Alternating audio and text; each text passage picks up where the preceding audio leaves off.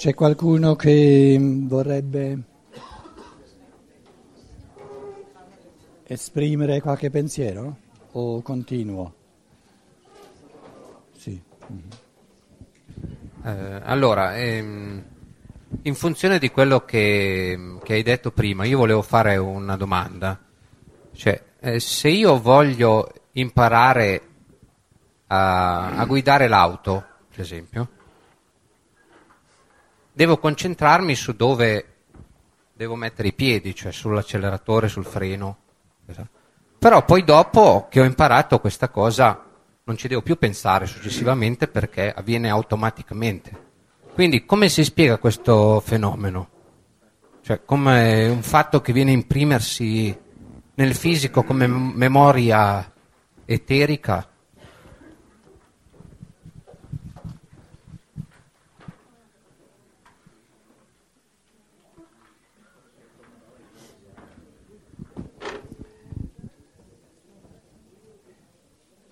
Domanda importante, una domanda importante.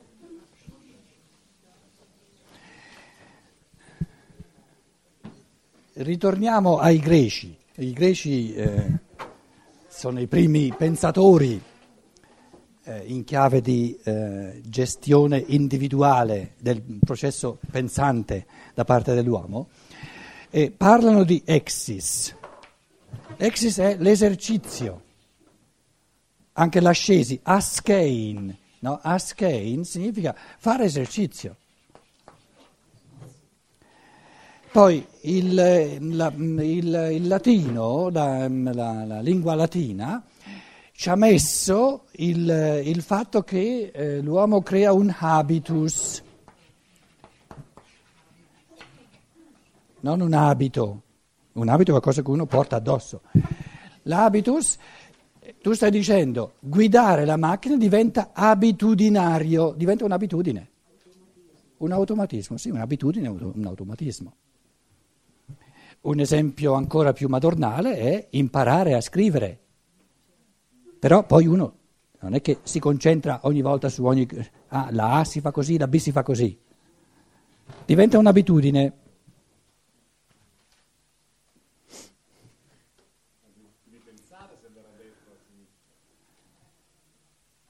Ma non è che devi pensare se devi, se devi mettere giù il piede o tirarlo su, perché se ci, ci devi prima pensare, poveri noi, eh? Scusa, lui ti sta dicendo, guarda che eh, se uno sa guidare eh, qualcosa cioè, avviene automaticamente, altrimenti non sa guidare, sta ancora imparando, capito?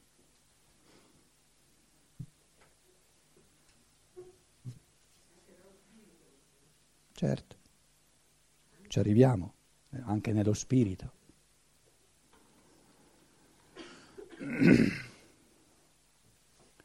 Ciò che diventa abitudine diventa strumento per ciò che, per ciò che si esercita liberamente.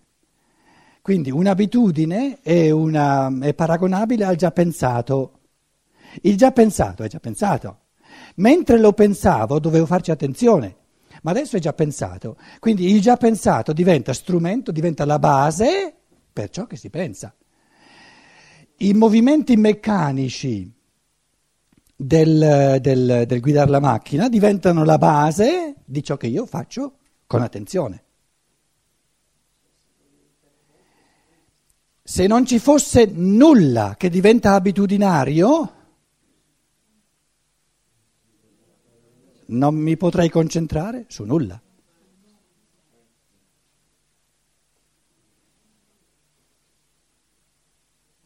Io dicevo in chiave della morale prima, è un pensiero che mi sembra molto importante, sarebbe bello se l'osservanza diventasse un'abitudine, perché finisca di essere l'oggetto di attenzione della morale, perché non è la morale.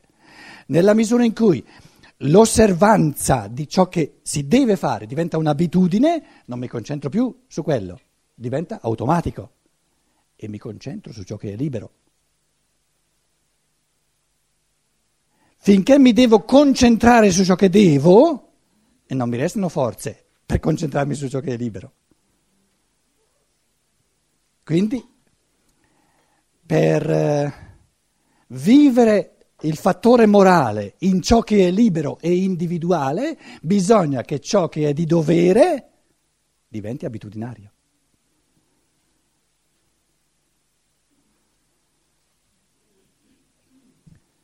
Quindi una persona moralmente evoluta è una persona che fa il dovere per abitudine, senza neanche pensarci.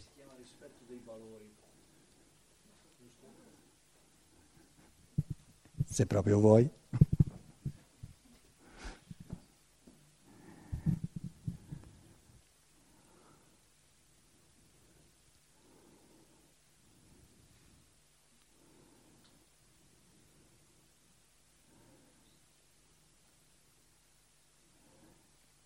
Quindi riassumo il pensiero dicendo ciò che diventa abitudinario, diventa il fondamento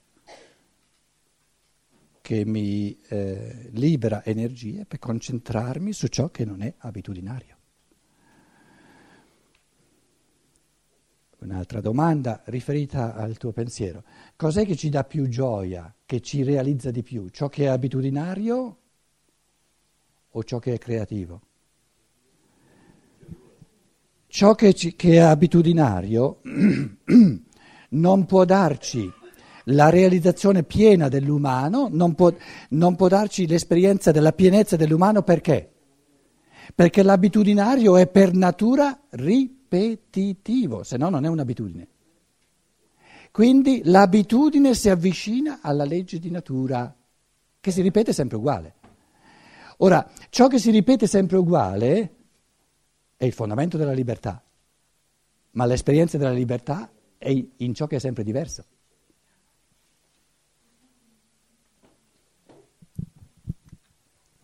Scusa, possiamo dire che l'abitudine è ciò che abbiamo interiorizzato? È ciò, ciò che, che abbiamo... abbiamo, interiorizzato? Eh, la, la, categoria di interiorizzare eh, non è chiara abbastanza, è, è ciò che abbiamo automatizzato non interiorizzato. Ciò che viene automaticamente, su, cioè, è ciò su cui non mi devo concentrare. È ciò che ci è diventato connaturale. Sì, quindi automatico. La categoria interiore e esteriore eh, non, non, calza, non, non serve. Chi sta parlando? Ah, tu, scusa. Perché uno potrebbe dirti lo spirito pensante è il massimo di interiorità, di intrinsecità, di immanenza. E quindi la categoria interiorizzato non, non serve, cioè non, eh, come dire, non, non aiuta a capire bene il fenomeno. Fare una cosa abitudinariamente significa automaticamente. Va da sé e quindi non ho bisogno di impiegarci forze di attenzione, posso concentrare la mia attenzione su altre cose. Sì, sì. Quindi sono libero di fare altro da certo. ciò che è certo. abitudine. Certo. certo. Difatti, come si distingue un bravo guidatore da un guidatore meno bravo? Il, il bravo guidatore non ti dice mai non mi, non mi disturbare mentre sto guidando perché il guidare è diventato automatico e si può concentrare su qualcosa d'altro. Invece un guidatore meno bravo dice adesso mi devo concentrare su guidare, non, non, non, non mi...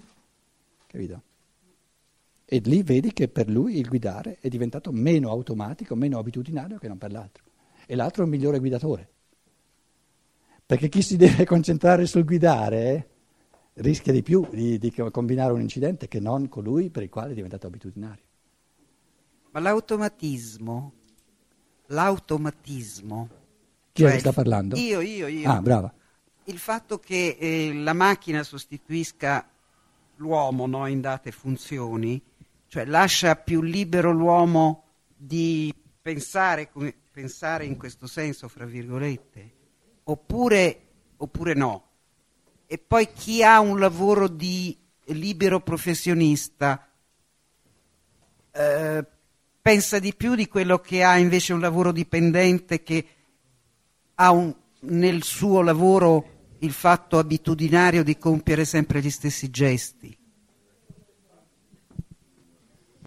ciò che è automatico non ti dice nulla su ciò che è libero, perché ciò che è libero è libero. Quindi tu puoi constatare che in un essere umano ci sono più cose automatiche che non in un altro. Ma il fatto che nell'uno o nell'altro ci sia maggiore o minore creatività di ciò che è libero dipende dalla libertà. Quindi com'è individuale, eh, ti tocca percepirlo, non lo puoi dedurre dal fatto che qui c'è più automatismo. Quindi non c'entra niente il fatto che un individuo no. sia appunto collegato a un lavoro più abitudinario o meno. No. C- c'entra il pensiero che deve essere più individuale, che dipende dall'io, da, da, da se stessi, no? La libertà, vogliamo dire. Allora, ups, perbacco, preso un... Dunque, l'essere umano A ha una base di meccanismi abitudinari più piccola che non l'essere umano B che ha più meccanismi autodi- abitudinari. Questo ci dice qualcosa sulla, diciamo, sulla, creatività. Questo rosso è l'elemento libero che A eh, eh, crea e è quello che crea B. Si può evincere dalla base più esile o più grossa di abitudinarietà è ciò che, ciò che viene creato per libertà. No, no, è, una, è proprio l'opposto, il polo opposto del quantitativo. Quindi un essere umano può avere un, una base, una base di, di, abitudinarietà più esile, può avere meno abitudini e essere creativo, creativo, creativo, e un altro può altrettanto avere una base di abitudinarietà molto più vasta ed essere poco creativo.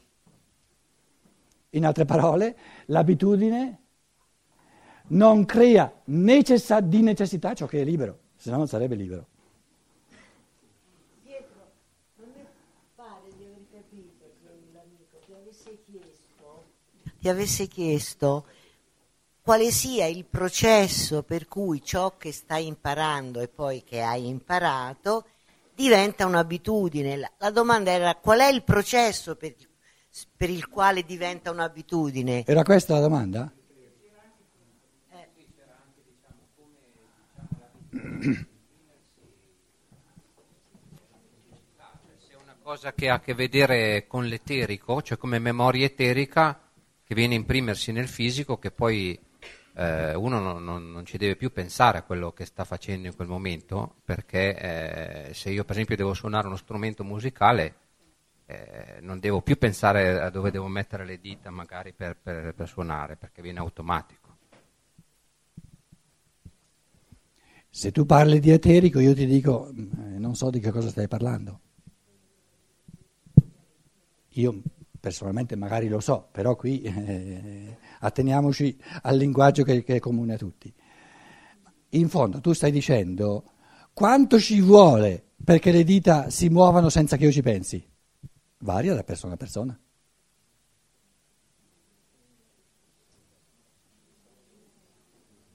Una persona in due anni arriva al punto che no, non ci pensa più alle dita o suonando il, pia- il pianoforte e un'altra ci mette cinque anni.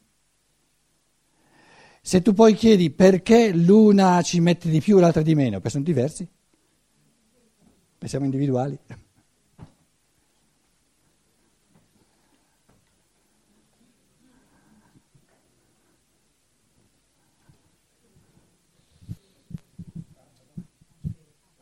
Però l'artista è, è artista soltanto quando, quando, non deve concentrarsi sulle dita.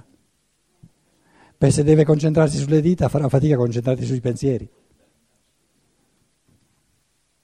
Vorrei chiedere che, livello, che livello di coscienza c'è tra un'abitudine, un'abitudine oppure una cosa che è creativa? Oppure una? Un'azione più creativa, appunto che non è abitudinaria. Che differenza c'è tra l'abitudinario e il non abitudinario? Sì, il livello di coscienza tra l'uno e l'altro. Io l'avevo detto prima, un elemento fondamentale è che il carattere fondamentale di ciò che è abitudinario lo riconosco nel fatto che è ripetitivo. E riconosco che qualcosa non è abitudinario nel senso che non ripete nulla. E questo criterio è fondamentale.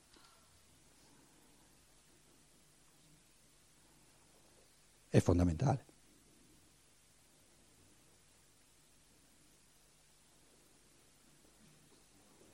Quando noi scriviamo, lo scrivere è, è, una, è abitudinario? Certo, perché i, i caratteri, i, i, segni dell'alfabeto, come si chiamano? Le lettere dell'alfabeto sono ripetitive, nessuno ne può inventare di nuove. Il contenuto no. Il contenuto no. Il contenuto è creativo.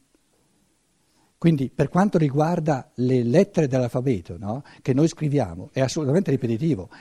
E in italiano sono da, da, da, da, secoli sempre 21 queste lettere e nessuno mai ne ha, ne ha inventato una, ventiduesima. In inglese è diverso. Credo.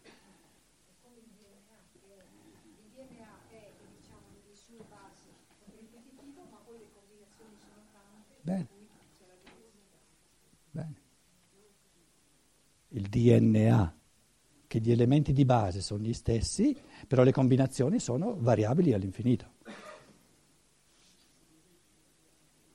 I colori fondamentali sono sette, le note fondamentali sono sette, no? però la, combina, la, la, diciamo le, le, le, la combinabilità va all'infinito.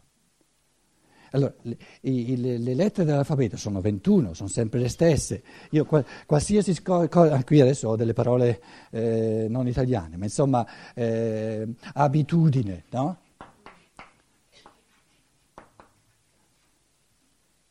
Li riconoscete i caratteri?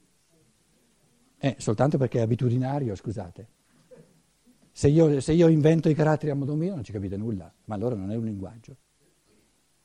Però se io ho il concetto abitudine, i, le, le, lettere dell'alfabeto si, si, combinano in un altro modo che se io scrivo eh, eh, stupefacente.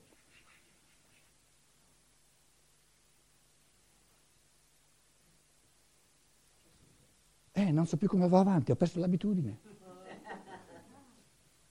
Ho perso l'abitudine. E perché ridete voi? Perché lo sapete come va avanti, no? Stupefacente. Eh, abitudine. Se il linguaggio non diventa abitudinario, poveri noi, dovremmo concentrarsi ogni volta su ogni, su ogni cosa e, e, e non potremmo fare nient'altro.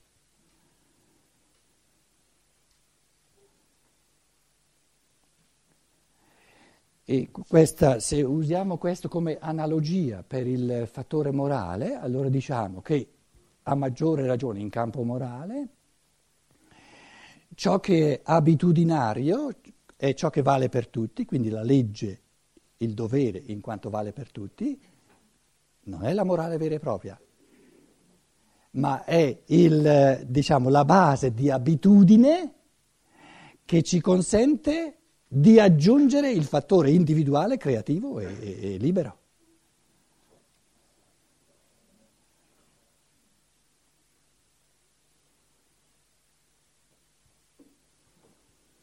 Noi siamo abituati in Italia a guidare a destra.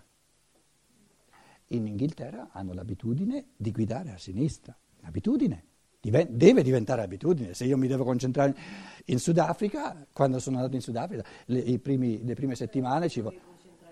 E come? E come? Perché non è un'abitudine, anche in Inghilterra, comunque io l'ho fatto in Sudafrica, no? E, e, e mi è capitato che le prime settimane, ci vogliono un paio di settimane per abituarsi, perché diventi un'abitudine. E mi ricordo che eh, andavo a sinistra finché c'erano delle macchine, mi tenevano in regola a sinistra.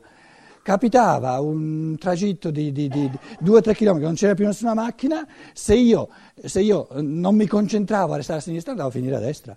E poi arrivava una macchina sulla, sulla destra e dicevo, oh povero me, devo andare di là. Una volta mi è capitato che ho detto, aspetta, aspetta, mi sono messo da parte. Per poi rimettermi, ah sì, in effetti dovevo andare di là. Quindi immaginiamo cosa sarebbe il traffico se non, fosse, se non diventasse un'abitudine guidare a destra.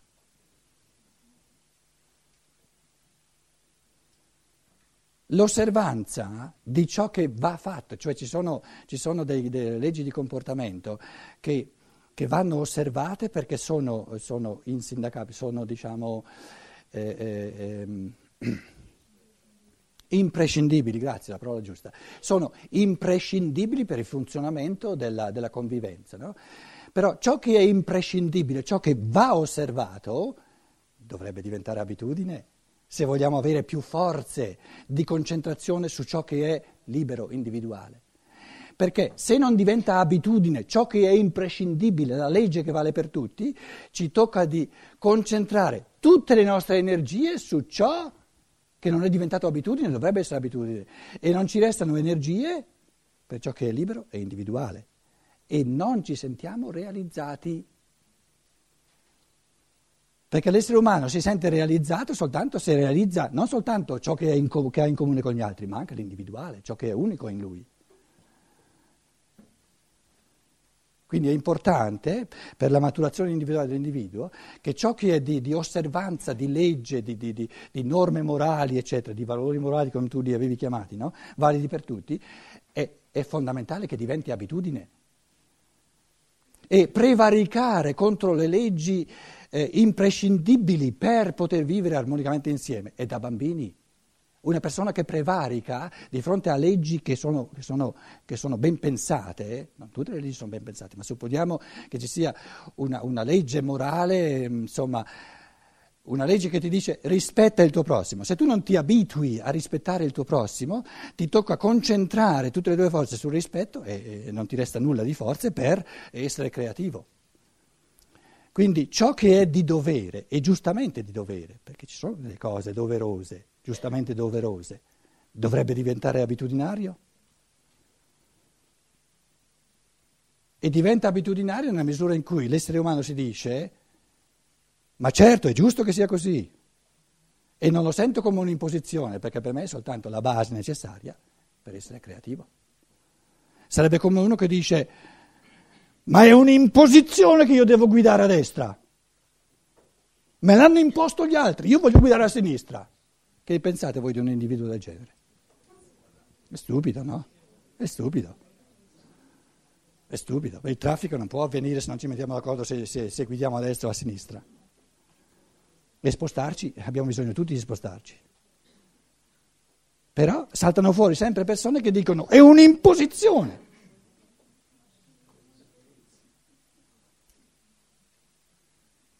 perché mi, sono costretto a sottomettermi. Eh, allora guida a sinistra. Provaci.